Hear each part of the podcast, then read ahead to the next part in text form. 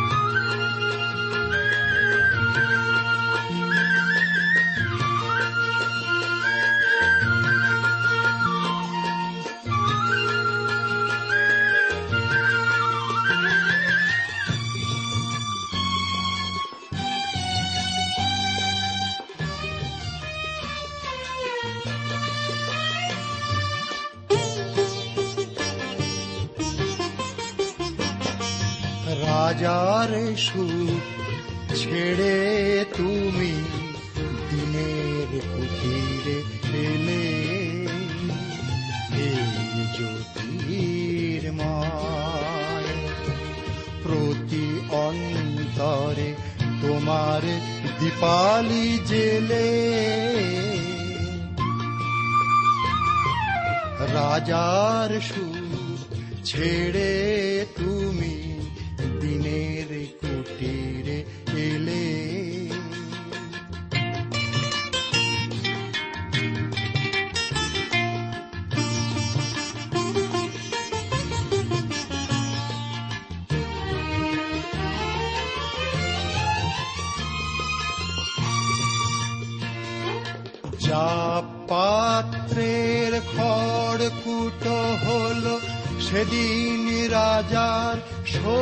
সোচ্চা ধরার মানুষ বুঝেছ কি আজ এই যে কত বড় লজ্জা। কালিমা সহজে মোছে কি নয়নের জল ঢেলে? রাজার সুখ ছেড়ে তুমি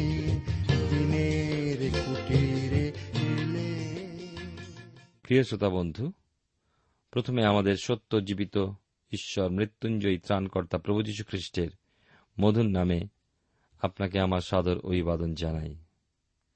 আশা বিশ্বাস করি ঈশ্বরের মহানুগ্রহে আপনি এবং আপনার পরিবারস্থ সকলেই ভালো আছেন এবং এও বিশ্বাস করি আজকের এই অনুষ্ঠানের মধ্যে দিয়ে আপনি ঈশ্বরের আপার অনুগ্রহ আশীর্বাদ লাভ করতে পারবেন।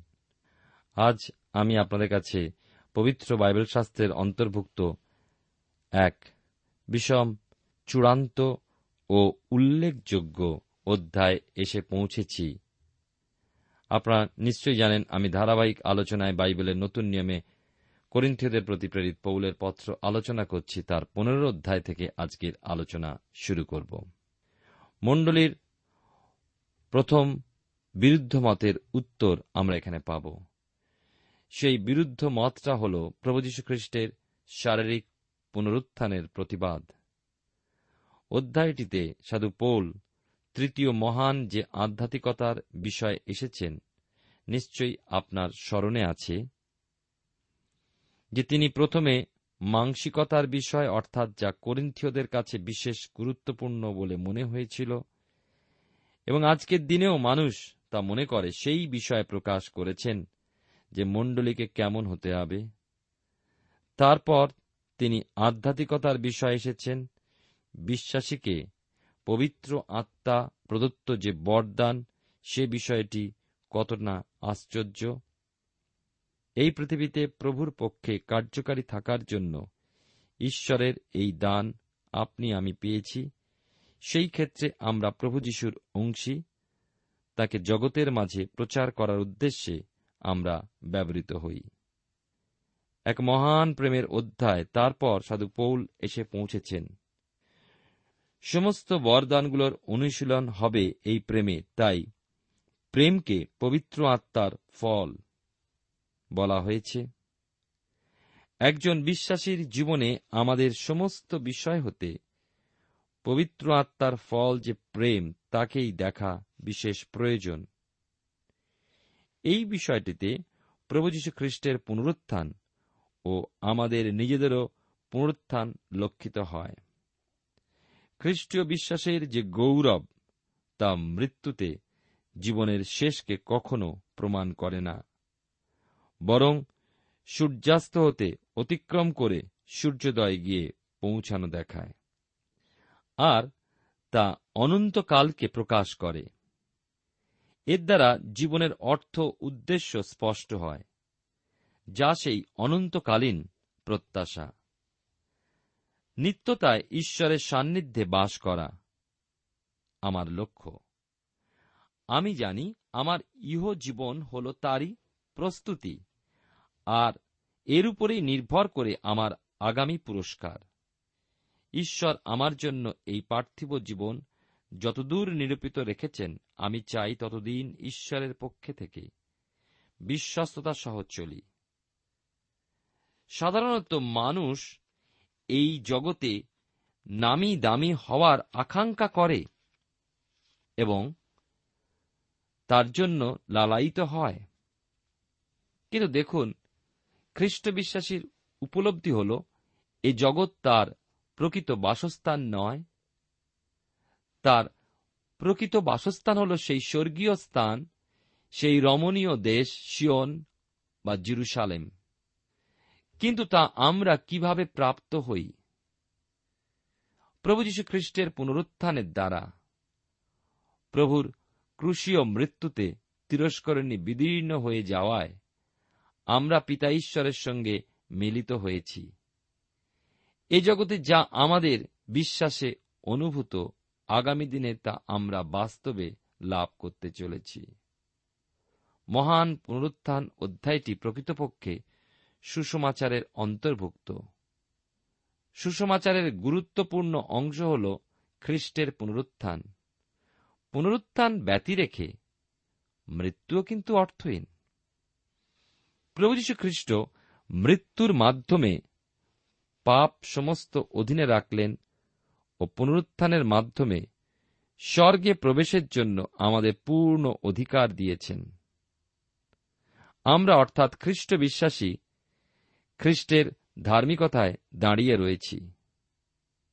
বাইবেলের নতুন নিয়মে রোমিও তার চারের অধ্যায় পঁচিশ পদে তাই পাই, সেই যিশু আমাদের অপরাধের নিমিত্ত সমর্পিত হইলেন এবং আমাদের ধার্মিক গণনার নিমিত্ত উত্থাপিত হইলেন। পুনরুত্থান আত্মার নয়, শরীরের। প্রেরিত পৌলের সময় করিন্থ নগরে ও রোম সাম্রাজ্যের জগতে তিনটে দর্শন লাভ করেছিল। আর সেই তিনটে দর্শন হল মৃত্যু জীবন ও মৃত্যু পরবর্তী অবস্থা। সাধু পৌলকে যে আত্মার পুনরুত্থানের কথা বলেননি, তা আমাদের বুঝতে হবে। মনে রাখব, আত্মার কিন্তু মৃত্যু হয় না, মৃত্যু হয় শরীরের।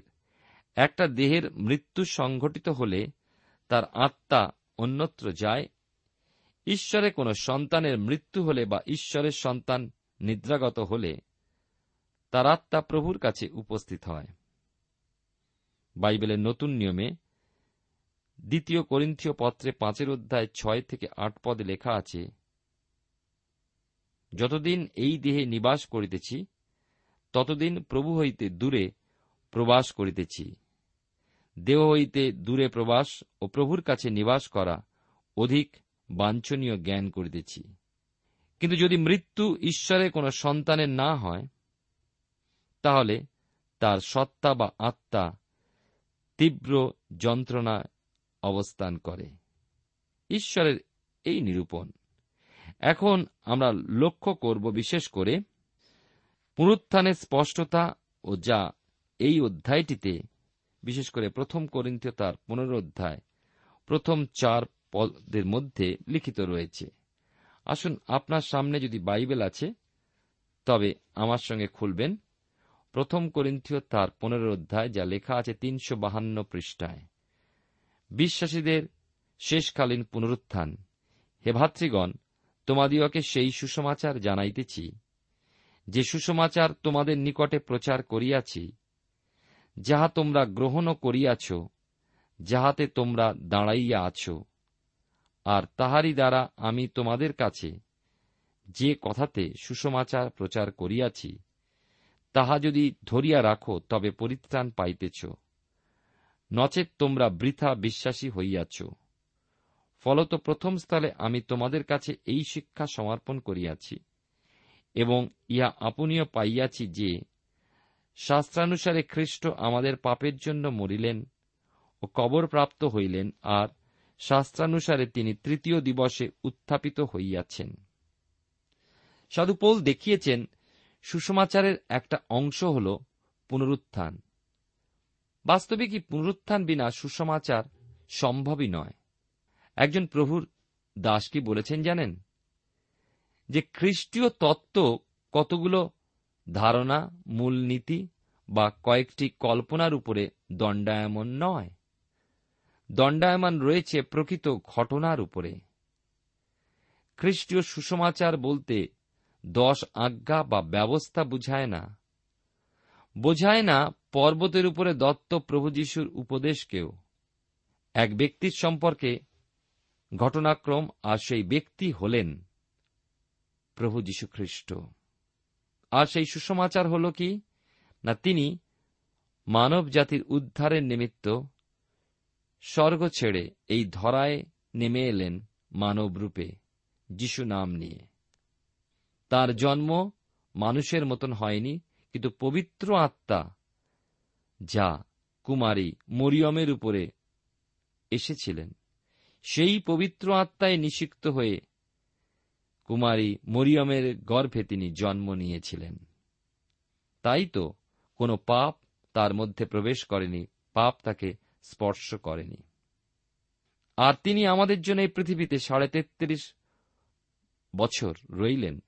মানুষের উপকার করলেন, মানুষকে সুস্থ করলেন, মৃত মানুষকে জীবন দিলেন, অলৌকিক কার্যের দ্বারা ঝড়কে থামালেন, সমুদ্রের উপরে হাঁটলেন এবং হাজার হাজার মানুষকে কয়েকটা রুটি আর মাছ দিয়ে খেতে দিলেন।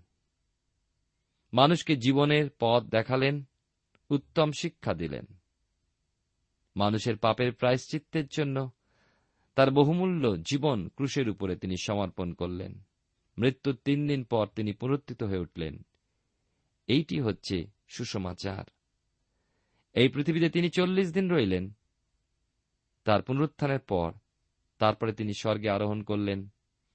আর তিনি আবার আসছেন আমাদেরকে দ্বিতীয়বার এই পৃথিবীতে এসে আমাদেরকে নিয়ে যাবার জন্য, সংগ্রহ করার জন্য। আমরা দেখি প্রশ্ন ওঠে সুসমাচার পৌলের দ্বারা শুরু কিনা? কিন্তু সাধু পোল বলছেন, আমি তোমাদের কাছে এই শিক্ষা সমর্পণ করিয়াছি এবং ইহা আপনিও পাইয়াছি। প্রশ্ন হল, তিনি কার কাছ থেকে পেলেন এবং কোথায় বা পেয়েছিলেন? পেয়েছিলেন বহু দূরের সেই আরবের মরুপ্রান্তরে যেখানে প্রভু যীশু তাকে নিয়ে গিয়েছিলেন, এক শিক্ষা প্রদান করেছিলেন। আমরা যারা জানি বা যারা জানি না, তাদের উদ্দেশ্যে আবার স্মরণ করিয়ে দিই যে সাধু পৌলের নাম ছিল শৌল তিনি খ্রিস্ট বিরোধী ছিলেন। খ্রিস্ট বিশ্বাসীদের তিনি ধরে আনতেন এবং কারাগারে পুরতেন তিনি আদেশ দিয়েছিলেন এবং তার সামনেই স্তিফানকে পাথর মেরে হত্যা করা হয়েছিল। কিন্তু সেই শৌলি পৌলে পরিবর্তিত হয়েছিলেন। দম্মেশকের পথে তিনি যখন প্রভুর সম্মুখীন হয়েছিলেন, তিনি তখন জানতেন না যে প্রভু যীশু মৃত্যু হতে উত্তীর্ণ হয়ে এসেছেন। অর্থাৎ তিনি পুনরুত্থিত। তাই তিনি জিজ্ঞাসা করেছিলেন প্রভু, আপনি কে? না, সেদিন কিন্তু তিনি স্বপ্ন দেখেননি যে প্রভু ছিলেন যীশুখ্রিস্ট। পৌল যে এই সম্পর্কে ভেবেছিলেন এমন নয়। প্রভু যীশু খ্রিস্টের পুনরুত্থান সম্পর্কে তিনি দৃঢ় নিশ্চিত হলেন। তিনি তা প্রাপ্ত হয়েছিলেন। তিনি স্বীকার করেছেন তিনি করিন্থীয়দের কাছে সুসমাচার প্রচার করেছেন পূর্বে। আর তা পুনরায় স্মরণ করিয়ে দিচ্ছেন। কি সেই সুসমাচার? শাস্ত্রানুসারে খ্রিস্ট আমাদের পাপের জন্য মরিলেন ও কবর প্রাপ্ত হইলেন, আর শাস্ত্রানুসারে তিনি তৃতীয় দিবসে উত্থাপিত হইয়াছেন। এই সেই সুসমাচার, সেই শুভ কবর, এই হল ঘটনা। প্রিয় শ্রোতা বন্ধু, প্রিয় ভাই ও বোন, এ ব্যতি রেখে অর্থাৎ এই তিনটি ঘটনা ব্যতি রেখে সুসমাচার নেই। এ হল সেই সুসমাচার খ্রিস্ট যিশু আপনার আমার জন্য মৃত্যুবরণ করলেন, কবরস্থ হলেন এবং পুনরুত্থিত হলেন। এই সুসমাচার হল শুভ বার্তা সুসমাচার এই কথা বলে না যে আমাদেরকে করতে হবে, কিন্তু বলে যে খ্রিস্ট যিশু আমাদের জন্য কি সাধন করেছেন, যা করার তিনি সব শেষ করেছেন। আমাদের করণীয় নেই শুধু আমাদেরকে বিশ্বাসে তা স্বীকার গ্রহণ করতে হবে। সেইটি হচ্ছে গুরুত্বপূর্ণ বিষয়। প্রভু যীশু খ্রিস্ট যে মৃত্যুবরণ করেছেন তা এক ঐতিহাসিক ঘটনা। কোন মানুষই তা অস্বীকার করতে পারেন না। তিনি কবরস্থ হয়েছিলেন। এই ঘটনার উল্লেখ করা হয় বই কি? কেন এই বিষয়টি উল্লেখযোগ্য? কেননা প্রমাণিত হয় এর দ্বারা যে তিনি অদৃশ্য হয়ে যাননি। অর্থাৎ বাস্তবিকই ক্রুশের উপরে ও কবরের নিচে খ্রিস্টের রক্ত মাংসের দেহ ছিল। আমরা জানি যে তার মৃত্যুর পর নিকোদিম ও আরিমাথিয়া জোসেফ ও আরও অনেকে যারা তাকে ক্রুশারোপিত অবস্থায় দেখেছেন, তাদের সাক্ষ্য প্রমাণ করে যে তিনি কে ছিলেন। তারা একথাও জানতেন যে ওই ক্রুশে লম্বমান ছিলেন যিনি মৃত্যু সহ্য করলেন তিনি প্রভু যীশু। আপনারা জানেন যে নিকোদিম রাত্রিবেলায় যিশুর কাছে এসেছিলেন নতুন জন্ম স্বর্গরাজ্যে বিষয় জানবার জন্য। আর আরিমাথিয়া জোসেফ তিনি একজন ভালো লোক ছিলেন, ধর্মভীরু লোক ছিলেন, তিনি ধনী লোক ছিলেন, তিনি সম্মানীয় লোক ছিলেন। কিন্তু তিনি গুপ্তভাবে তার বিশ্বাসকে রক্ষা করেছিলেন, কখনো লোক সাক্ষাতে এসে তার বিশ্বাসকে তিনি স্বীকার করেননি। তাই জন্য তার বিষয় আমরা পাই শুধুমাত্র প্রভু যিশুর কবরের সময়। আর তারা দুজনেই একজন নিকোদিম এবং অন্যজন আরিমাথিয়া জোসেফ। তারা সেই সময় এগিয়ে এসছিলেন সেই ক্রুশে লম্বমান প্রভু যিশুকে দেখেছিলেন, যিনি মৃত্যু সহ্য করলেন, যিনি যাতনাগ্রস্ত হলেন মানব জাতির পাপভার বহন করলেন, তাকেই তারা ক্রুশ থেকে নামিয়ে কবরস্থ করেছিলেন। এই সাক্ষ্য প্রভু যিশুর মৃত্যুকে প্রমাণিত করে। এ হল শাস্ত্রানুসারে তিনি মরলেন কবরস্থ হলেন। আবার পাই, শাস্ত্রানুসারে তিনি তৃতীয় দিবসে পুনরুত্থিত হলেন। সুষমাচারের এই অংশ প্রমাণিত হয় যে শূন্য কবর হতে সমাধির শূন্যতা অতি সতর্কতা সহ খ্রিস্ট বিরোধীর সেই কবর মুদ্রাঙ্ক করা ও সতর্ক রোমিও প্রহরার ব্যবস্থা থাকা সত্ত্বেও ওই সমাধি শূন্য হয় কেমনভাবে? হ্যাঁ? প্রভু যীশু বাস্তবিকই পুনরুত্থিত হয়েছিলেন? পৃথিবীর শয়তানের কোন শক্তি তার সেই দেহকে ধরে রাখতে পারেনি? ওই কবরের মধ্যে। কারণ তিনি ছিলেন স্বয়ং ঈশ্বর এবং পূর্ণরূপে মানুষ। শূন্য কবরের বিষয়টা তাই প্রথম প্রমাণ প্রভুর পুনরুত্থানের। করিন্থীয় মণ্ডলীর মধ্যে এই অনুভব ছিল যে প্রভু পুনরুত্থিত। তাই সাধু পোল বলেছে নচে তোমাদের বৃথা বিশ্বাসী হইয়াছ।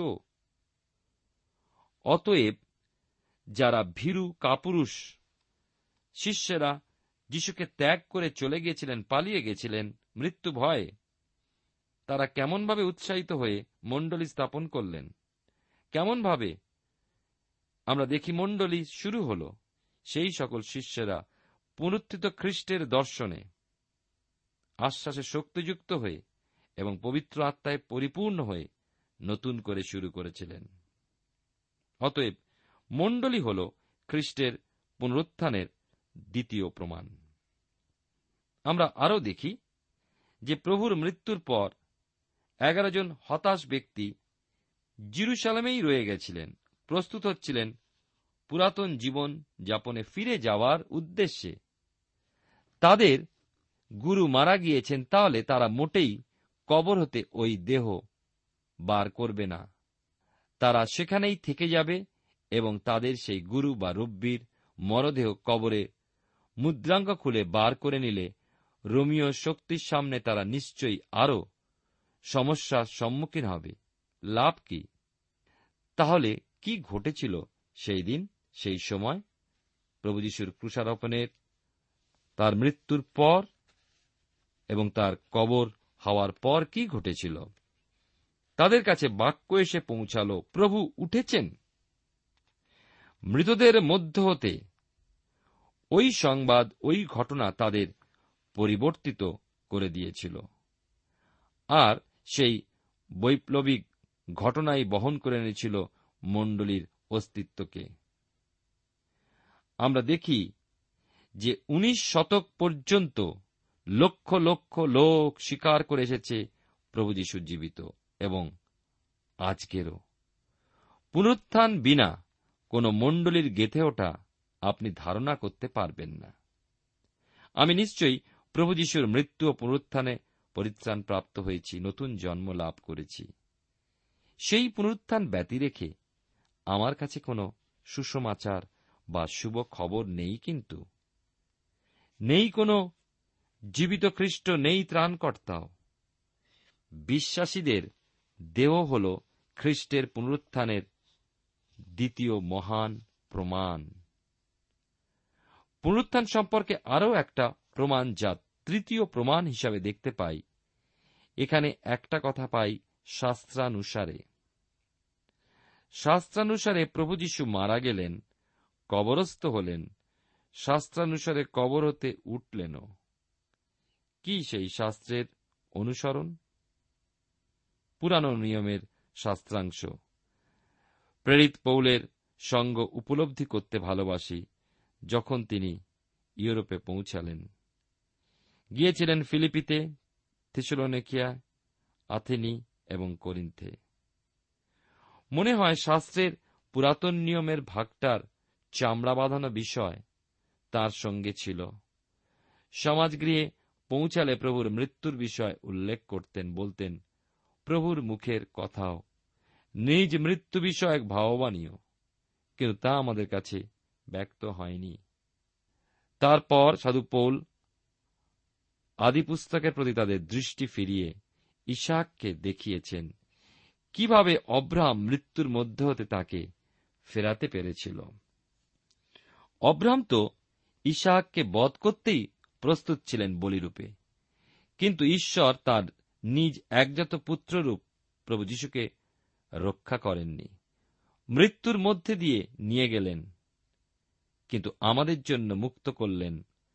মৃত্যুতে প্রভু যীশু ঈশ্বরের দ্বিতীয় সত্তা ক্ষয় পেলেন না। সাধু পোল দেখালেন, উৎসর্গীকরণে মসির ব্যবস্থা, লেবীয়দের মধ্যে পাঁচটি উৎসর্গীকরণ যেখানে খ্রিস্টকে চিত্রিত করা হয়েছিল, দেখিয়েছিলেন মহাপ্রায়শ্চিত্তের দিনের বিষয়, দুটো ছাগ বা ছাগল, যা খ্রিস্টের মৃত্যু ও পুনরুত্থানকে চিত্রিত করত। হারনের যষ্টি বা লাঠি যা মুকুলিত হল, যা পুনরুত্থানকে প্রকাশ করে।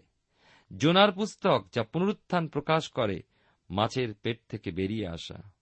বাইশের গীত ও ষোলোর গীত যিশাইয়া পুস্তক পঁচিশ ও তিপ্পান্ন অধ্যায় দেখিয়ে বললেন, আমাদের অধার্মিকতা পাপের জন্যই প্রভু মৃত্যুবরণ করেছিলেন। দেখালেন, মেষগণ হয়েছিল ছিন্ন বিচ্ছিন্ন, আপন আপন পথে ফিরছিল, কিন্তু প্রভু যীশু সমস্ত বিপদ গমনের শাস্তি নিজে বহন করে মৃত্যুবহ করলেন ও পুনরুত্থিত হয়ে আমাদের সকলকেই পুনরুত্থানের অংশী করলেন। দিলেন অনন্ত জীবন। খ্রিস্টের পুনরুত্থানের আরও সাক্ষ্য আমরা আগামী অনুষ্ঠানে লক্ষ্য করব। ঈশ্বর আপনার জীবনে মঙ্গল করুন, আসুন প্রার্থনায় অবনত হই। পরম প্রেমা পিতা, ঈশ্বর, তোমার পবিত্র নামে ধন্যবাদ করি তোমার সকল অনুগ্রহ, দয়া, করুণা এবং তোমার পরাক্রমময় বাক্যের জন্য। যে বাক্যের মধ্যে দিয়ে আরেকটি বার তুমি আমাদের আশ্বস্ত করলে। যে খ্রিস্ট বিশ্বাসের জীবনে মৃত্যুই শেষ নয়, কারণ মৃত্যুর পর তুমি জীবিত হয়ে উঠেছিলে তেমনি প্রত্যেক বিশ্বাসী একদিন জীবিত হবে তোমার আহ্বানে। অনন্তকালীন ঈশ্বর তুমি আমাদেরকে অনন্ত জীবন দিতে এসেছিলে, তাই তোমায় ধন্যবাদ দিই। আমাদের প্রত্যেক শ্রোতাবন্ধুকে আশীর্বাদ করো। যেন বিশ্বাসে আমরা প্রত্যেকে আরেকটি পদক্ষেপ এগোতে পারি। আমাদের অযোগ্যতা অপরাধ ক্ষমা করো। যিশুর নামে প্রার্থনা চাই। আমেন।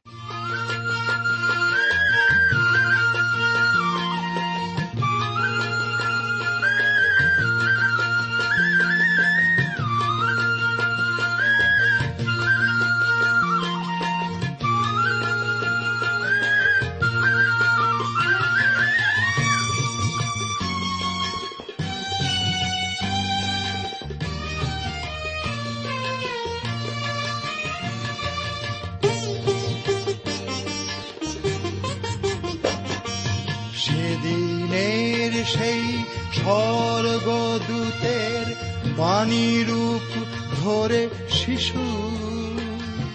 মাতা মারিয়ার কোলালো করে জন্মিল প্রভু যিশু। রাখালের দল নাচল, গাইল উর্থে দুহার মিলে। রাজার সুর ছেড়ে তুমি কুটিরে এলে। প্রিয় শ্রোতা বন্ধু, এতক্ষণ শুনলেন বাইবেল থেকে জীবনবাণীর আজকের আলোচনা। আমাদের অনুষ্ঠান কেমন লাগল? যদি এই বিষয়ে আপনি আরও কিছু জানতে চান এবং আপনার যদি বাইবেল না থাকে, তাহলে বাইবেল ছাড়া এই অনুষ্ঠান আপনি কেমনভাবে বুঝতে পারছেন, আমাদের ঠিকানায় শীঘ্রই লিখে জানান। আমরা খুব খুশি হব যদি আপনি চিঠির সাহায্যে বা ফোনে এস এম এস এ অথবা ইমেলের সাহায্যে আমাদের সাথে যোগাযোগ করেন। আমাদের ঠিকানা হল Jibanbani T W R India, post box number এক ছয় নয় দুই পাঁচ, কলকাতা সাত লক্ষ চৌত্রিশ। আবার বলছি, Jibanbani T W R India, post box number এক ছয় নয় দুই পাঁচ কলকাতা সাত শূন্য শূন্য শূন্য তিন চার। আমাদের ইমেলের ঠিকানা হল Bengali TTV at radio eight eight two dot com আবার বলছি, Bengali TTV at radio eight eight two dot com আমাদের phone number two four three eight double zero four five two four three eight double zero four five এবং আমাদের mobile নাম্বারটা লিখে নিন। Nine four double three four nine seven two three five. আবার বলছি, nine four double three four nine seven two three five. আজকের সময় এখানেই শেষ। বিদায় নিচ্ছি। নমস্কার।